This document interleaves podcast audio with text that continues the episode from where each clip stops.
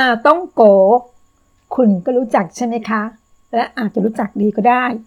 รวมถึงการชอบทานด้วยใช่ไหมคะ รู้ไหมว่าปลาต้องโกนั้น มีชื่อมาจากอะไรทำไมถึงชื่อนี้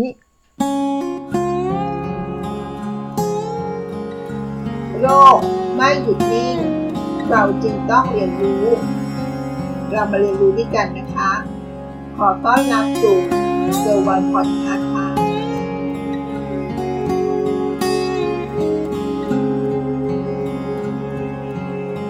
สวัสดีค่ะ วันนี้จะมาคุยเรื่องปลาต้องโกนะคะ ในบทความนี้เขาได้แบ่งปันว่าปลาต้องโกเป็นขนมต้องคำสาปนะคะ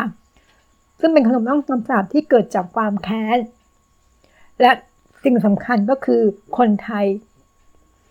เข้าใจผิดเลยค่ะ มาดูเรื่องราวกันนะคะว่าเป็นยังไงปลาต้องโก จะเป็นตัวติดกันใช่ไหมคะ ซึ่งมันจะมีคำเปรียบเปยแสนจะคุ้นหูว่าไม่ได้ยินก็รู้ว่า น่าจะเป็นการแซวคนที่ข้างรัก เพราะของเป็นคู่นั่นเอง จุดเด่นของปลาต้องโก ต้องอยู่ติดกันเป็นคู่คู่จึงกลายเป็นเหมือนสัญลักษณ์ของความรักใคร่กลมเกลียว ความสัมพันธ์ที่แน่นแฟ้นจนแทบจะขาดกันไม่ได้นะคะ เมื่อฟังดูแล้วปลาต้องโกก็จะเป็นขนมที่มีจุดเริ่มต้น มาจากความรัก ใช่ไหมเอ่ยแต่จริงๆแล้ว มันไม่ใช่นะคะ มันเป็นของต้องคำสาปค่ะ มาฟังเรื่องราวกันนะคะ มาดูต้นกำเนิดจากความแค้นของปาต้องโกกันค่ะ ในตำนานเขาบอกว่า เป็นเรื่องน่าเศร้าของปาต้องโกนะคะ ที่ถูกเล่าต่อๆกันมาว่าก็สมัยราชวงศ์ซ่งของจีนโบราณค่ะ เป็นทหารนายหนึ่ง ชื่อว่างักหุยเป็นแม่ทัพที่เก่งกาจมีความสามารถรอบด้าน และข้อสำคัญนะคะ เป็นที่รักของประชาชนค่ะ รัฐบาลริษยาของฉินหุยจึงร่วมมือกับภรรยานะคะ วางแผนให้ฮ่องเต้เรียกตัวงักหุยกลับมาจากแนวหน้า และใส่ร้ายป้ายสีจนงักหุยต้องโทษประหารชีวิตเลยค่ะ เมื่อเรื่องราวเป็นแบบนี้ และรู้ทั้งราวถึง หูของประชาชนที่รักงักหุยต่างก็โกรธแค้นฉินหุยกับภรรยาเป็นอย่างมากนะคะ แต่ก็ไม่สามารถทำอะไรได้ พวกเขาจึงช่วยกันทำขนมขึ้นมานะคะ โดยนำแป้งมาประกบกันค่ะ มันจะเป็นตัวแทนของสองสามีภรรยาคู่นี้นะคะ แล้วก็นำลงไปทอดในน้ำมันร้อนๆ พร้อมกับการสาบแช่งสามีภรรยาคู่นี้เข้าไปด้วยนะคะ และเรียกขนมชนิดนี้ว่า ขนมอุยจากอุยซึ่งมันแปลว่าฉินหุยทอดน้ำมันค่ะ แค่เอาลงไปทอดในน้ำมันร้อนๆก็ยังไม่สาแก่ใจของประชาชน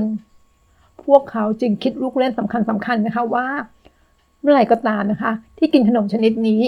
จะต้องฉีกเป็นการแยกเป็นสองส่วนก่อนเสมอค่ะ เพื่อแสดงถึงความแค้นที่มีต่อ คู่สามีภรรยานะคะ ที่พากชีวิตของแม่ทัพงักพูดไปค่ะ เรื่องราวก็เป็นเรื่องราวที่น่าสนใจไม่น้อยใช่ไหมคะความแค้นของประชาชนที่มีต่อสองสามีภรรยาคู่นี้นะคะยังไม่หมดนะคะ พวกเขายัางสร้างรูปปั้นของฉินหุยกับภรรยา ในท่าคุกเข่าต่อหน้าสุสานของแม่ทัพงักหุยอีกด้วยค่ะ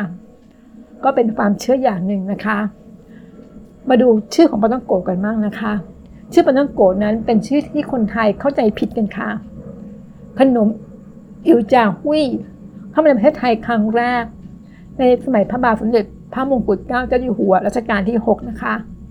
แต่ในช่วงเวลานั้น ชาวจีนแต้จิ๋วจะเรียกขนมดังกล่าวว่าอิ๋วจากล้วยค่ะ และด้วยความบังเอิญในตอนนั้นนะคะ ขนมอิ๋วจากล้วย มักจะขายพร้อมกับปลาต้องโก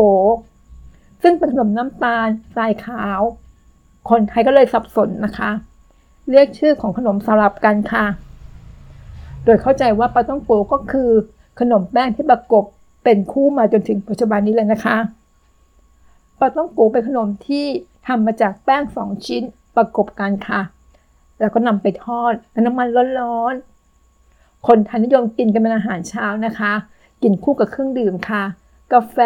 โกโก้ น้ำเต้าหู้ นั่นก็คือเรื่องราวของปาต้องโกะกันนะคะที่ฝากกันในวันนี้ แต่ชื่อเรียกของปาต้องโกะก็มีชื่อเรียกมากมายนะคะ